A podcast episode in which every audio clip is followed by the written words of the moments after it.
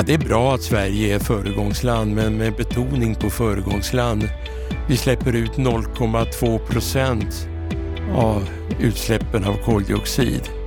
Vi måste även ha det perspektiv att Sverige är ett litet land, men vi är ett bra teknikexportberoende land så att vi kan göra nytta. Men vi kanske ska dämpa våran tillit till att vi är världsmästare. Ja, Sverige är ett föregångsland men vi ska inte överdriva betydelsen samtidigt som det händer mycket bra i vårt land som gör avtryck för klimatet. Jonny Kellner, han är en riktig ikon i byggvärlden när det gäller just miljömässig hållbarhet. Han har jobbat med det i över 50 år. Hör hans reflektioner, vad han har erfarit under åren, hur han ser på bristen på kompetens och vilket avtryck den här lågkonjunkturen kommer att få för branschen, för samhället, för Sverige. Varmt välkommen till ett nytt avsnitt av Bopolpodden.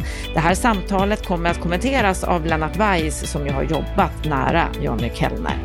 Varmt välkommen. Jag heter Anna Bellman.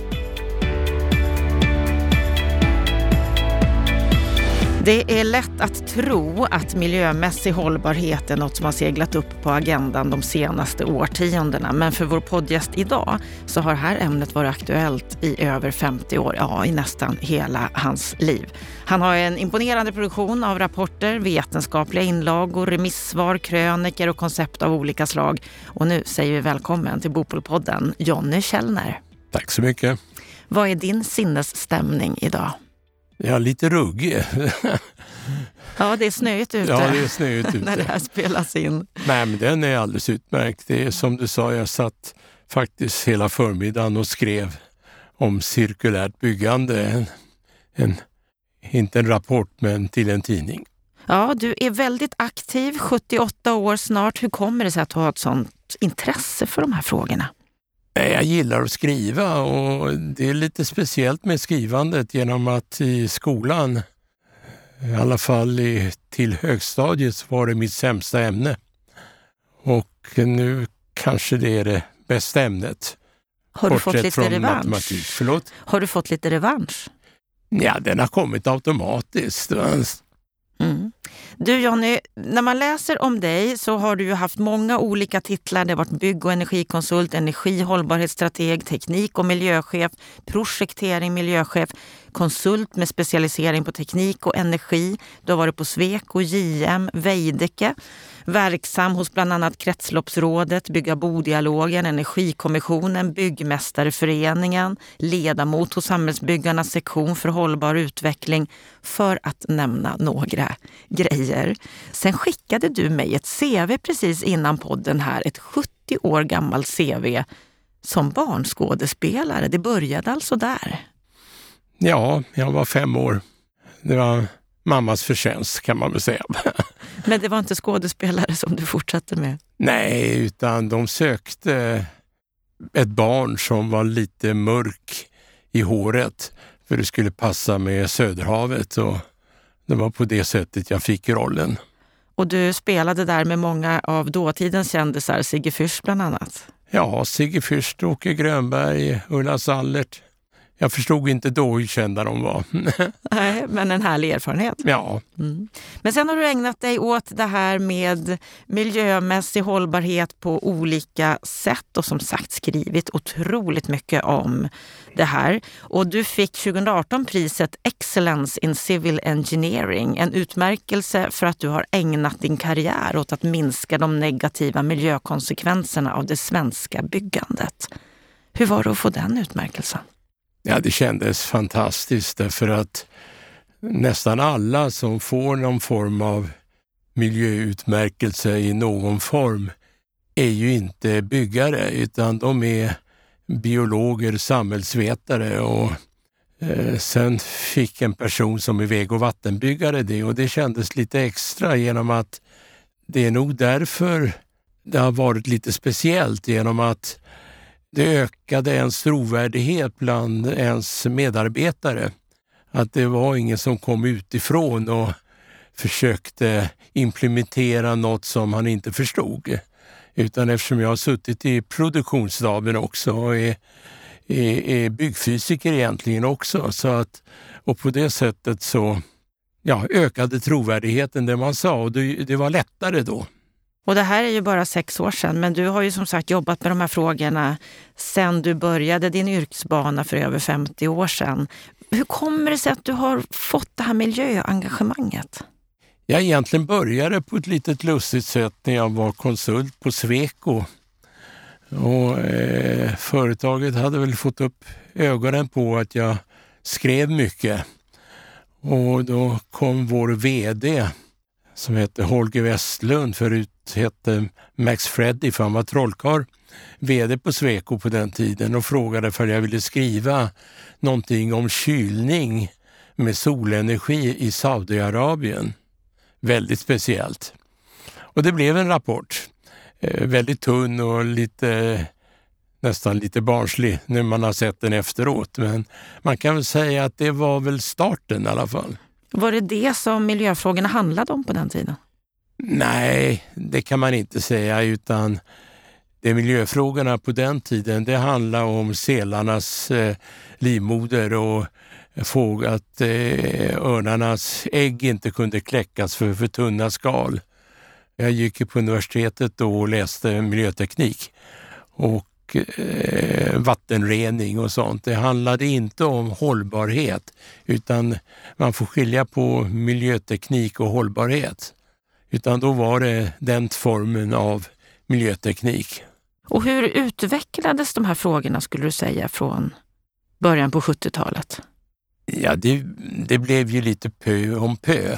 Och eh, jag vet att jag skrev i vår personaltidning att jag var orolig av konsekvenserna av is, eh, havssmältningen och de konsekvenser med den globala uppvärmningen. Men den blev refuserad för det var lite utopiskt. Eh, det är synd att jag inte har kvar den artikeln. Men det, det, man kan inte säga att det var från det och det datumet utan det var pö om pö som det utvecklade sig. Och ordet hållbarhet det har ju kommit de sista tio åren. Innan dess eh, hette det ju miljöchefs, vilket jag var på, eh, i Stockholm då för, för både JM och Veidekke. Och efter det har ju ordet hållbarhet kommit till. Och jag, jag, förstår att du har haft en del kamp genom åren med att driva de här frågorna. Du har blivit lite motarbetad, stämmer det?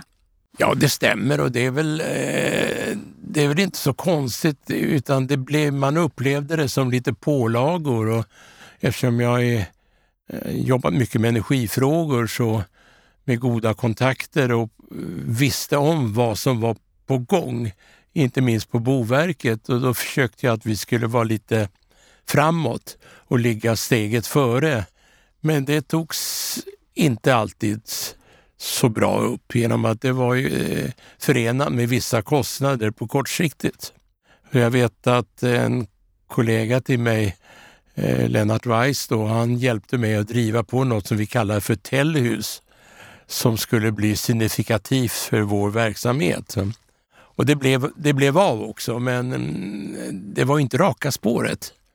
Jag läste i en artikel om dig att eh, du har stött på motstånd många gånger och på 90-talet när du jobbade med att införa dagens ursprung till byggvarudeklarationer så var det en av dina tidigare chefer som ifrågasatte det och som sa att sånt där ska vi inte hålla på med. Det stämmer bra. Men du stod på dig? Jag stod på mig och nu är detta standard. Så att eh, på det sättet känns det lite revanschmässigt. Men hur var det att, att, att, att bli så ifrågasatt, att chefen liksom sa att det här ska vi inte hålla på med, men att du ändå fortsatte? Ja, argumenten var ju inte så starka emot. Utan eh, när marknaden började efterfråga det här så låg vi ändå steget före. Och som sagt, eh, byggvarudeklarationer eller nu kallas det för miljövarudeklarationer också. Det är en självklarhet idag. Mm. Det är en självklarhet, men väldigt länge så har det ju setts som en vad ska man säga, motståndare till lönsamhet? Ja, kanske inte till lönsamhet, men kanske mera att eh, det blir en pålaga som ökar arbetsinsatsen hos medarbetare. Man, man får jobba lite mer. Man får ta reda på lite grann följderna av att man väljer ett visst byggmaterial. och ha, måste öka sina kunskaper om konsekvenserna av det. Och just det här är ju någonting som vi pratar en del om i podden. Häromveckan så hade vi Svensk Betongs VD här för att regeringen har ju gått ut och sagt att nu ska vi välja trä som det första materialvalet. Hur ser du på dagens diskussion kring de här bitarna? Jag är helt emot det att man försöker eh, någon form av pajkastning mellan trä och betong. Båda materialen behövs. Och, och som ett exempel, ett vanligt fyrvåningshus innehåller hur den är 20% betong. Va? Så båda materialen och betong är ett väldigt bra material. Eh, det som är lite kuriosa det är väl att träbyggandet har satt fart på betongbyggandet på det sättet att man jobbar väldigt intensivt att förbättra betongen så den blir lite mer, man får inte säga miljövänlig, men klimatförbättrad betong. Och den har blivit betydligt bättre. Och ja, upp till 40 procents lägre utsläpp av växthusgaser idag jämfört med bara för fem sex år sedan. Så du menar att vi ska inte vara rädda för att fortsätta? Nej, absolut inte. Så vad tycker du om regeringens eh, sätt att hantera det här? Ja, det är lite naivistiskt tycker jag. Eh, det gäller många frågor där det är mera känslomässiga argument som kommer in än vetenskapliga argument. Och det gäller många frågor. Du har bland annat sagt så här Jonny, att med åren har jag lärt mig att ha tålamod, skynda långsamt och inte vara rabiat. Man får inte vara en grön taliban brukar jag säga, utan sakta men säkert få med sig sin omgivning. Aha. Ja, jag skrev det där med grön taliban i min andra bok. Men det fick jag stryka för det tyckte de var lite för provokativt. Va? Men eh, Nej, men eh, just det där att inte vara rabiat och skynda långsamt. Man måste ha respekt för att det tar tid. Och då gäller det att ha argument att mala sakta men säkert. Men framförallt att komma med bra argument. Är det svårt? Nej, jag vill inte kalla det för svårt, men ibland lite frustrerande. Mm. Det är som uh, barnuppfostran. Man vet att man har rätt, men det går inte det är ingen idé att argumentera för det, utan det får komma pö om pö. Ja, och det är samma sak med att få med sig människor på den här miljöresan. Ja, absolut. Vad är det mest utmanande skulle du säga med att få med sig folk på det här?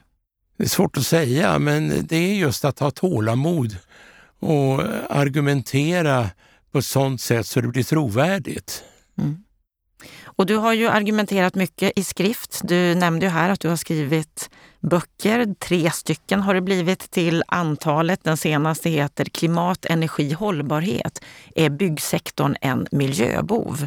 Ja, det sista ville förlaget att man skulle lägga till för det skulle vara lite mer provokativt. Ja, funkar det? Ja, det vet jag inte, men eh, de tyckte att det skulle vara lite spetsa till det hela lite grann. Är byggsektorn en miljöbov? Nej, absolut inte. Eh, byggsektorn tycker jag är fantastiska att ta åt sig. Men samtidigt måste man vara medveten om att det handlar om så otroligt mycket pengar inom byggsektorn. Så att eh, man måste förstå det, även respektera dem, att det tar sin tid. Men när man väl kommer igång och de stora byggföretagen har ju verkligen kommit igång. De är väldigt duktiga.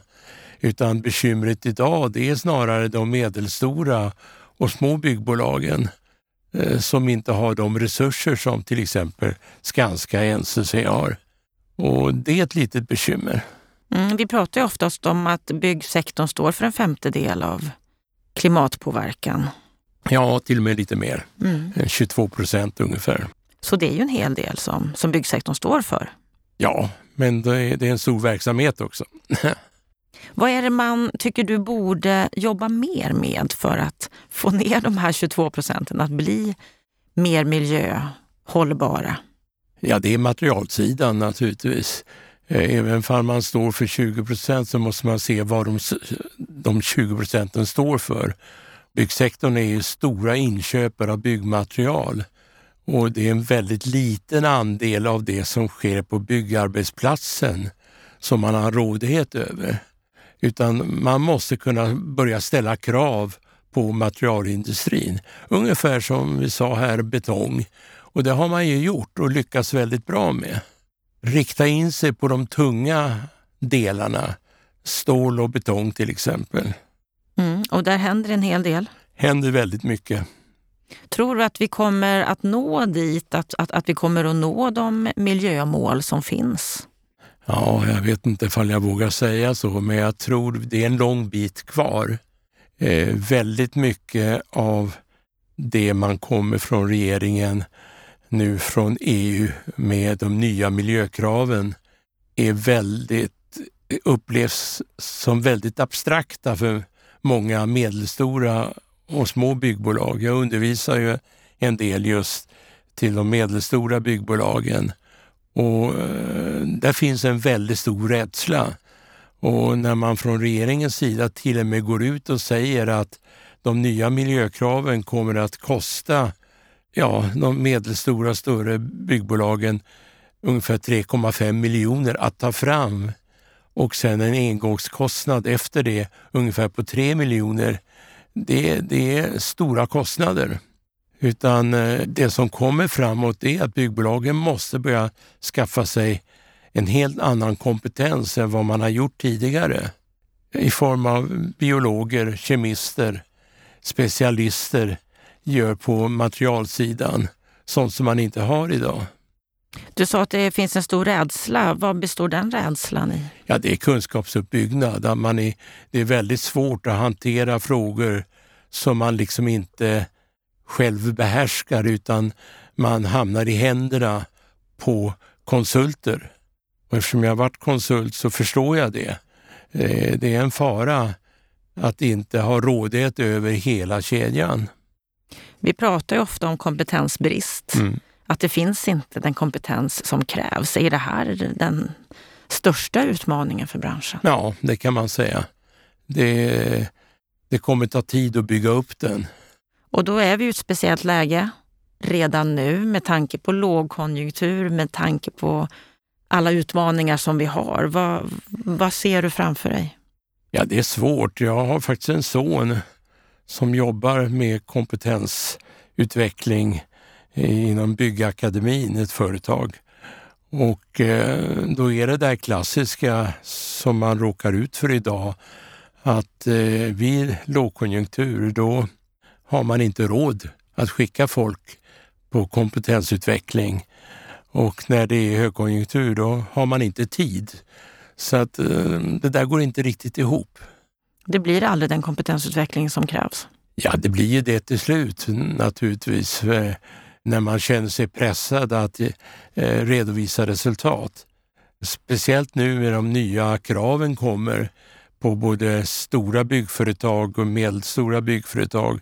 De enda undantagen det är mikroföretagen med mindre än tio anställda. De kommer slippa det här. Jag tänkte på en sak när du gav ut din senaste bok då, som ju då hade underrubriken om, klimat, om byggsektorn är en miljöbov. Då, då, då, berättade du om din mamma som, som blev 101 år gammal men som var helt klar i huvudet. Och när du då berättade för henne att du skulle ge ut din tredje bok så tittade du henne djupt i ögonen. Eller hon tittade dig djupt i ögonen och så sa hon, men Jonny, den här gången kan det väl åtminstone handla om kärlek? Ja, jag berättade just det när jag fick mitt pris. Och eh, jag kunde konstatera att hon hade rätt på sitt sätt. På vilket sätt? Ja, det här med att värna om miljön och hållbarhet, det är en slags kärlek till kommande generationer. Vi läste, det var väl den här veckan där forskarna började oroa sig för Golfströmmen och konsekvenserna av att den stannar upp lite grann och 20 grader kallare om 100 år. Och eh, 100 år, min mamma blev 101 år och i det perspektivet så är inte hundra år så där väldigt, väldigt mycket. Tycker du att vi tänker för kortsiktigt, även inom byggsektorn? Ja, det gör man naturligtvis genom att de investeringar man gör måste få avkastning inom rimlig tid. Och bygger man bostadsrätter så ska ju de säljas av direkt och bygger man för egen förvaltning så måste förvaltningskostnaderna även på någorlunda kort sikt ge avkastning. Och eh, Det här är ju ett dilemma naturligtvis. Att det blir, eh, det blir lätt gjort att det blir kortsiktigt. Hur tycker du att man borde agera istället för att just tänka barnbarns barnbarns barn, att tänka riktigt långsiktigt? Ja, skulle jag ge dig ett bra svar, då skulle jag eh, rätt svar, då kanske jag skulle få Nobelpriset i ekonomi. Det finns inga enkla svar. Nej, det är en svår mm. ekvation att få det att gå ihop. Ja. Att klara sig här och nu i denna lågkonjunktur och, och, samtidigt se framåt. Och jag tänker, du har ju varit med om några lågkonjunkturer. Vad tycker du skiljer den här från andra? Nej, jag tycker inte den skiljer så mycket utan man blir lika förskräckt varje gång. Och samtidigt så vet vi ju att när det väl vänder så kommer det vända väldigt kraftigt. Utan det som bekymrar mig och bekymrade mig förra gången och det blev tyvärr så, det är att man tappar väldigt mycket kompetens bland kan vi säga, halvunga medarbetare. Vi säger de som är eh, 35-40 år. De går till andra branscher och där har vi ett problem och som vi måste bygga upp. Och det kommer vi få den här gången också. Och där lär vi oss inte av historien, utan där upprepar sig misstagen. Exakt samma. Jag har varit med om flera lågkonjunkturer och samma sak varje gång. Och du vet hur man varslar folk nu. Och vilka är det man varslar? Jo, det är just den åldersgruppen naturligtvis. Och de går ju till andra sektorer och eh, det är inte alltid man får tillbaka dem. Nej, det här är ett problem för samtidigt så har ju många bolag det otroligt tufft just nu, kan ju inte ha kvar sina medarbetare heller för att fortsätta driva sin verksamhet. De får gå på kompetensutveckling. Ja. Du Jonny, du fyller ju 78 år i år. Du har ett starkt engagemang i de här frågorna. Vad, vad, är det som driver dig att fortsätta när många andra går i, går i pension och väljer att lägga av? Ja, dels måste man tycka det är roligt. Men sen kan man väl säga att jag har hållit på så länge med ålderns rätt så att till slut blir man etablerad. Och är man etablerad så är, då kan ens röst göra sig hörd på ett helt annat sätt. Och eh, Som ett exempel, det är lite skrytsamt men jag har aldrig fått en artikel refuserad förutom den första personaltidningen då. Och, och det var länge sedan? Det var länge sedan och jag har väl skrivit 500 artiklar av olika slag. Och ibland säger jag det här kan de aldrig ta, tänker jag. Det är gammal skåpmat. Men de, de, jag fick den senaste idag på retur för granskning. Upplever du att du blir mer lyssnad till idag? Ja, absolut. Det var det jag menar med etablerad. Att, eh, jag brukar skoja ibland och säga att skulle jag skrivit det jag skriver nu för, vi säger 35 år sedan, då är jag, inte, är jag inte alls övertygad om att tidningen hade tagit in det. Eh, du skriver mycket och bland annat då på Samhällsbyggaren och ditt senaste inlägg där, den heter Så kan våra beteenden minska energianvändningen. Mm. Är det så att våra beteenden skulle kunna göra stor skillnad? Ja, för jag minns rätt så skrev jag att beteendefaktorer har minst lika stor påverkan som eh, när man bygger energisnålt, det vill säga tilläggsisolerar. Så det har en väldigt stor betydelse. Samtidigt så är beteendefaktorer inte så enkelt. Att ändra människors beteende, då krävs det att man, eller att man direkt kan se vilken påverkan det har och inte minst ekonomiskt. Och har inte det, att duscha mindre, vi säger sådana enkla faktorer, att hoppa över ett bad, det, det är inte det som får människor att ändra sitt beteende. Nej, du skriver bland annat i den artikeln att det finns inte heller någon normal energianvändare utan att energianvändningen bland hushållen varierar väldigt ja. mycket. Att skillnaden mellan hög och låg var tre till fyra gånger för hushållsel ja. och mer än åtta gånger för tappvarmvatten. Ja, och det vetenskapligt belagt det jag säger då. Det, det är inte något påhitt. Ja. Så att för vissa människor skulle det kunna bli en väldigt stor förändring om de som använder mycket ja. varmvatten och som mm. använder mycket el Det är en generationsfråga. Jag vet min far som också blev väldigt gammal. Med samma han gick på toaletten så stängde han av tvn. Det var automatiskt. Släckte lampan, stänger av tvn. Och det satt i generna men det är en, eh, kan vi säga, generation, par generationer efteråt, dit jag också tillhör, har inte den insikten att det har någon betydelse. Nej, och jag kan säga att mina barn är väldigt dåliga på att släcka mm. lampan. Mm. Den får gärna vara tänd. Nej, nu får man ju statistik från Vattenfall framförallt som eh, nätägare, hur mycket energi man har, el man har gjort av med jämfört med förra året samma tid. Och jag ser ju det är absolut ingen skillnad för mig då. Mm, även om elpriserna och Vi har inga hemmavarande barn. Va? Trots pandemin och el som kostar oändligt mycket mer. Ja, det är ju så att vi som är konsumenter, vi kan göra en del. Byggbolagen kan göra en del. Ofta så pratar vi om att näringslivet är de som ska gå i bräschen för klimatomställningen för att vi ska mm. klara av det. Hur ser du på det? Nej, men jag håller helt med att eh, det som konsumenten gör totalt sett är, är ganska marginellt i sammanhanget. Utan det är näringslivet och det är stålindustrin, det är där de stora, det är de som är de stora energislukarna. Och jag har skrivit om det också, att det är inte för att vi inte ska göra någonting, men man ska inte överdriva konsumentens medverkan. Och vad skulle du då vilja se mer från näringslivet? Ja, det pågår ju det här med SSAB till exempel, deras eh, koldioxidfria stålframställning är ju väldigt intressant. Samtidigt har man eh, problemet med effektbrist. Det kräver väldigt mycket el. Och det gäller, ja, det gäller andra branscher också, energibolagen. Kan det göra att det sätter käppar i hjulet, att inte den här energieffektiva stålen går att framställa? Ja, det kommer bli ett bekymmer i framtiden. Jag kommer en artikel i tidningen Husbyggaren där jag tar upp dilemmat med att vi ska elektrifiera eh, byggarbetsplatserna, vilket jag inte tycker är självklart. För det kommer kräva mycket el och det kommer kräva effekt. Och även där får man inte vara rabiat utan man får jobba med vad man kallar för HVO-bränslen, alltså biologiska bränslen. Och till exempel något som ligger mig kärt om hjärtat, det är det här med byggbodar.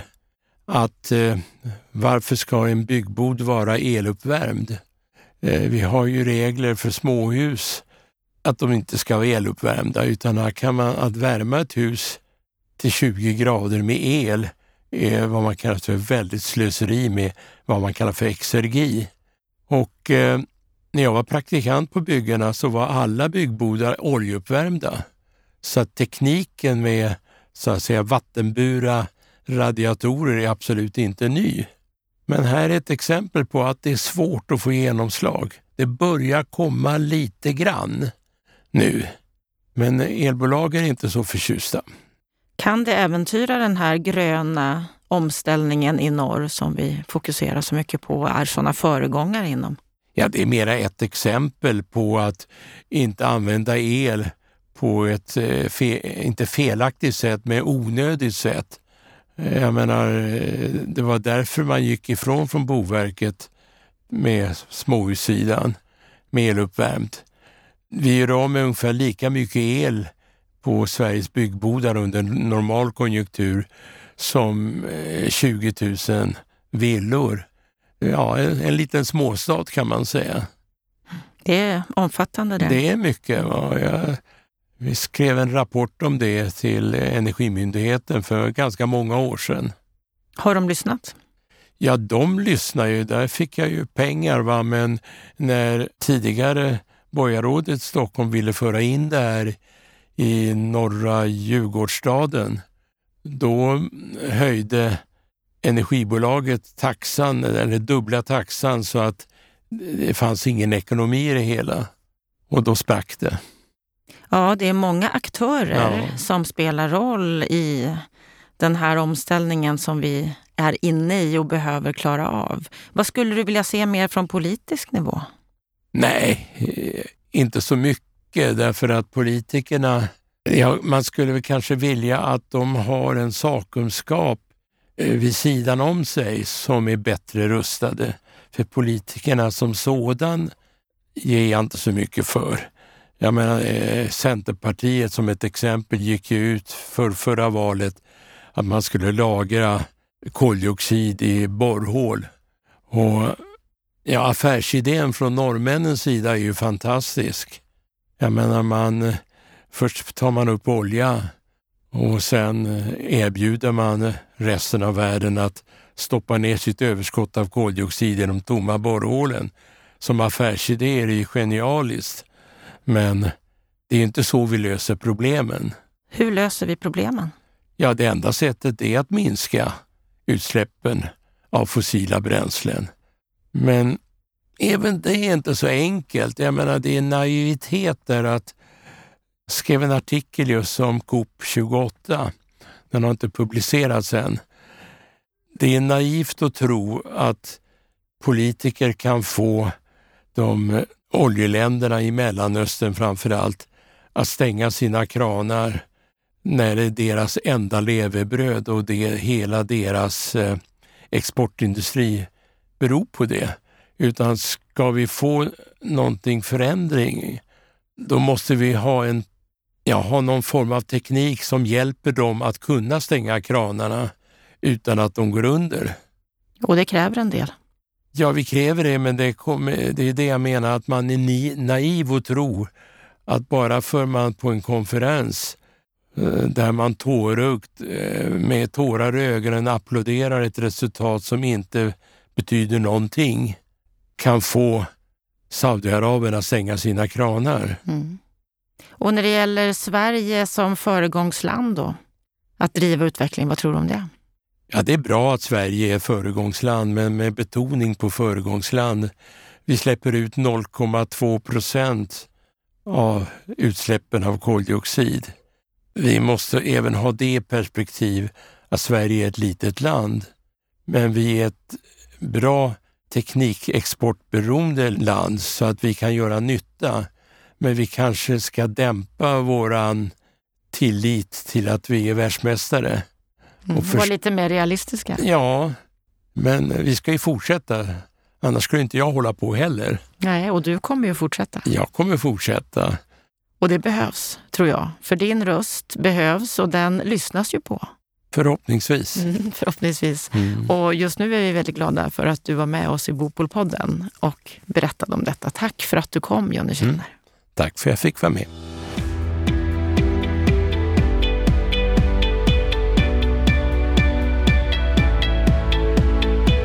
Ja, då har vi hört samtalet med Jonny Kellner. Vad säger du Lennart om det här samtalet? Ja, som gammal kollega till honom så blir jag ju varm i hjärtat därför att eh, det här är ju liksom den Jonny som jag har jobbat ihop med ett antal år. Oerhört kunnig, oerhört ödmjuk som person, perspektiv på saker och ting. Det råder ingen tvekan om att eh, han var ju ingången för mig när det gäller liksom att förstå grundläggande samband själv.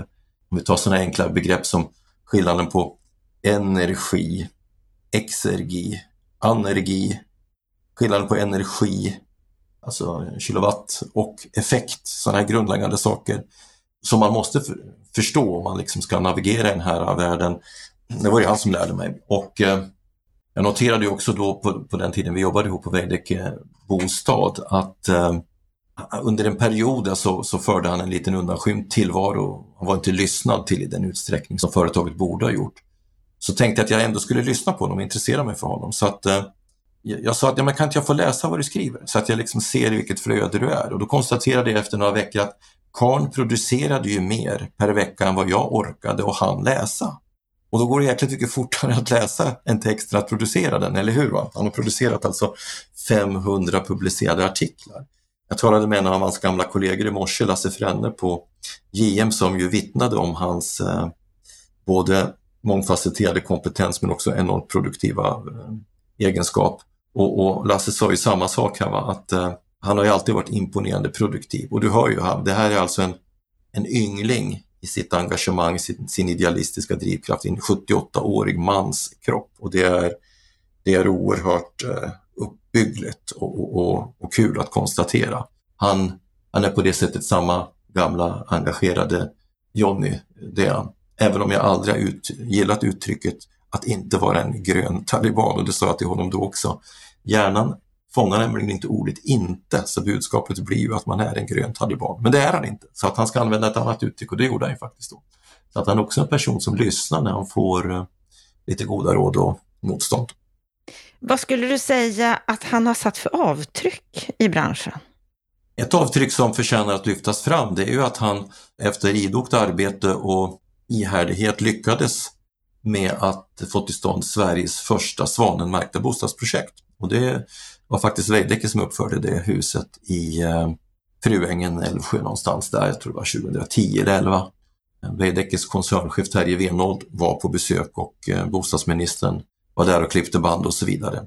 Sen var det en del problem med det huset under ett par år och det var en fråga om eh, infasning utav eh, modern teknologi på olika sätt. Men det var en stor framgång och, och, och sen blev ju Svanen standard som en miljömärkning för flerbostadshus. Men före det så hade vi ju faktiskt skapat en annan miljöstandard på Veidekke som hette Tellhus, alltså du vet Tellhus Moder Jord men med ett H, Tellhus.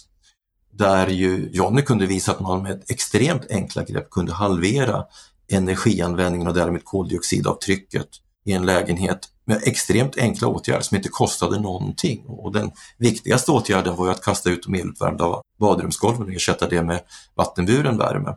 Men det avlöstes ju sen utav Svanen. Men, men bortom de, den här typen av väldigt synliga exempel så skulle jag ju säga att den enorma kunskapsproduktion som han har bidragit med. Alltså floran utav artiklar som han ju nämner. Han är alltså skribent i fyra tidningar och vetenskapliga tidskrifter, vilket betyder att han levererar ju någonting varje vecka. Det är ju hans största avtryck. Han, han levererar kompetens till den här branschen varje vecka, 52 veckor om året och har ju en trogen läsekrets. Han är oerhört respekterad i akademiska kretsar och hos det här lilla skiktet av miljöexperter, hållbarhetsexperter som finns inom branschen, där är han väldigt välkänd. Och på tal om kompetens, fast från ett annat perspektiv, så pratade vi mycket om kompetens här i samtalet. Att det är en av de, de, stora bristerna idag med tanke på vad som händer, att det är kompetens som försvinner ifrån branschen. Hur ser du på hans resonemang här? Jag kan ju inte hålla med eh, mer faktiskt och det här är ju den tysta tragedi som sker just nu.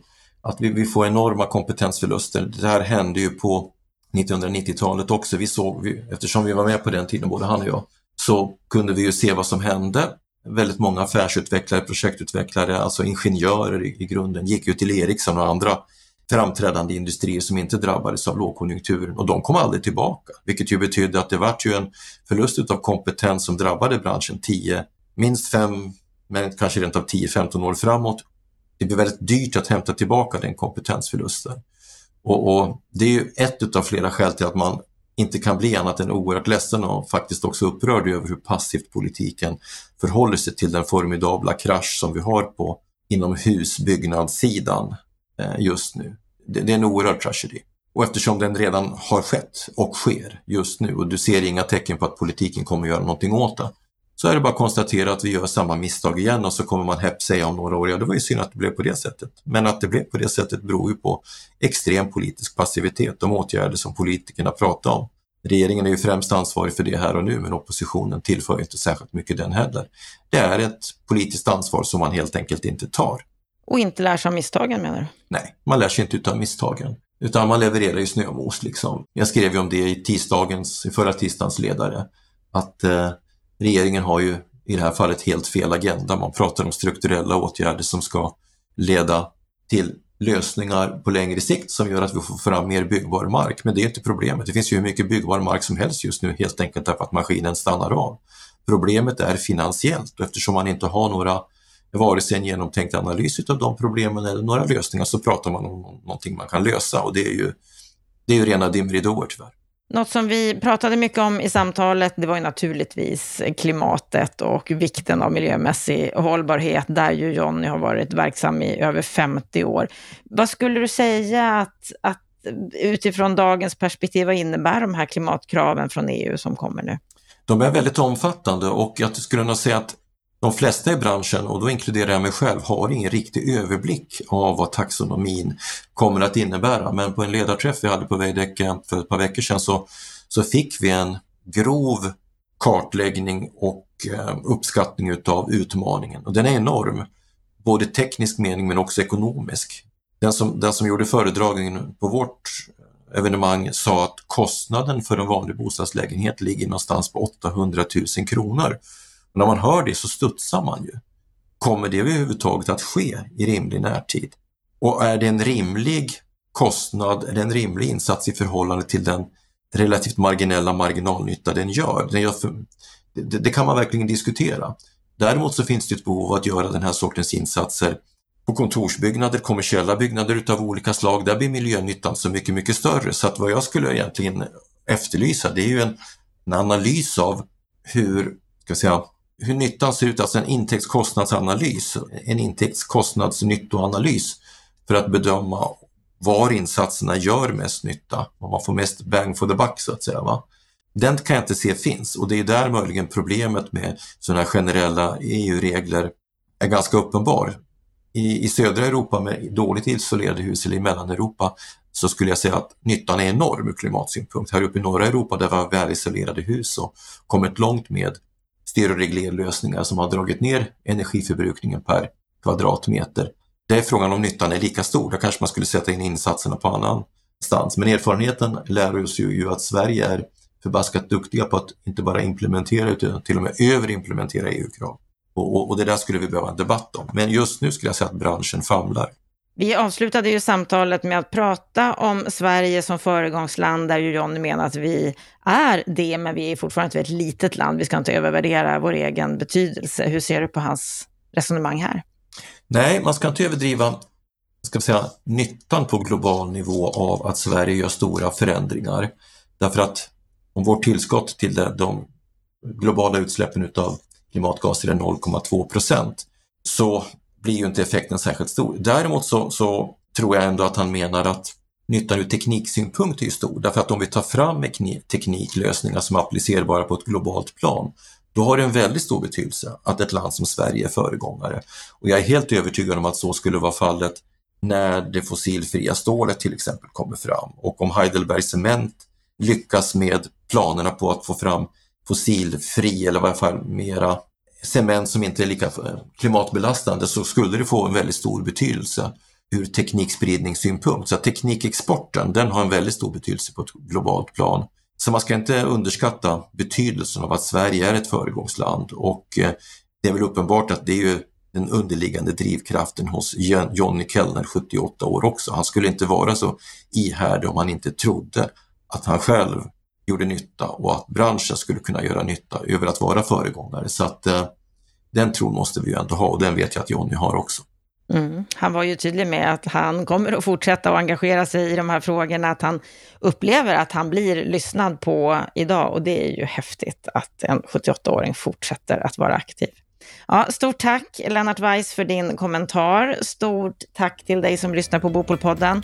På fredag då är vi som vanligt tillbaka igen med veckans Aktuellt, det senaste som har hänt i branschen under veckan. Jag hoppas att du är med oss då och att du har en fin vecka fram tills dess.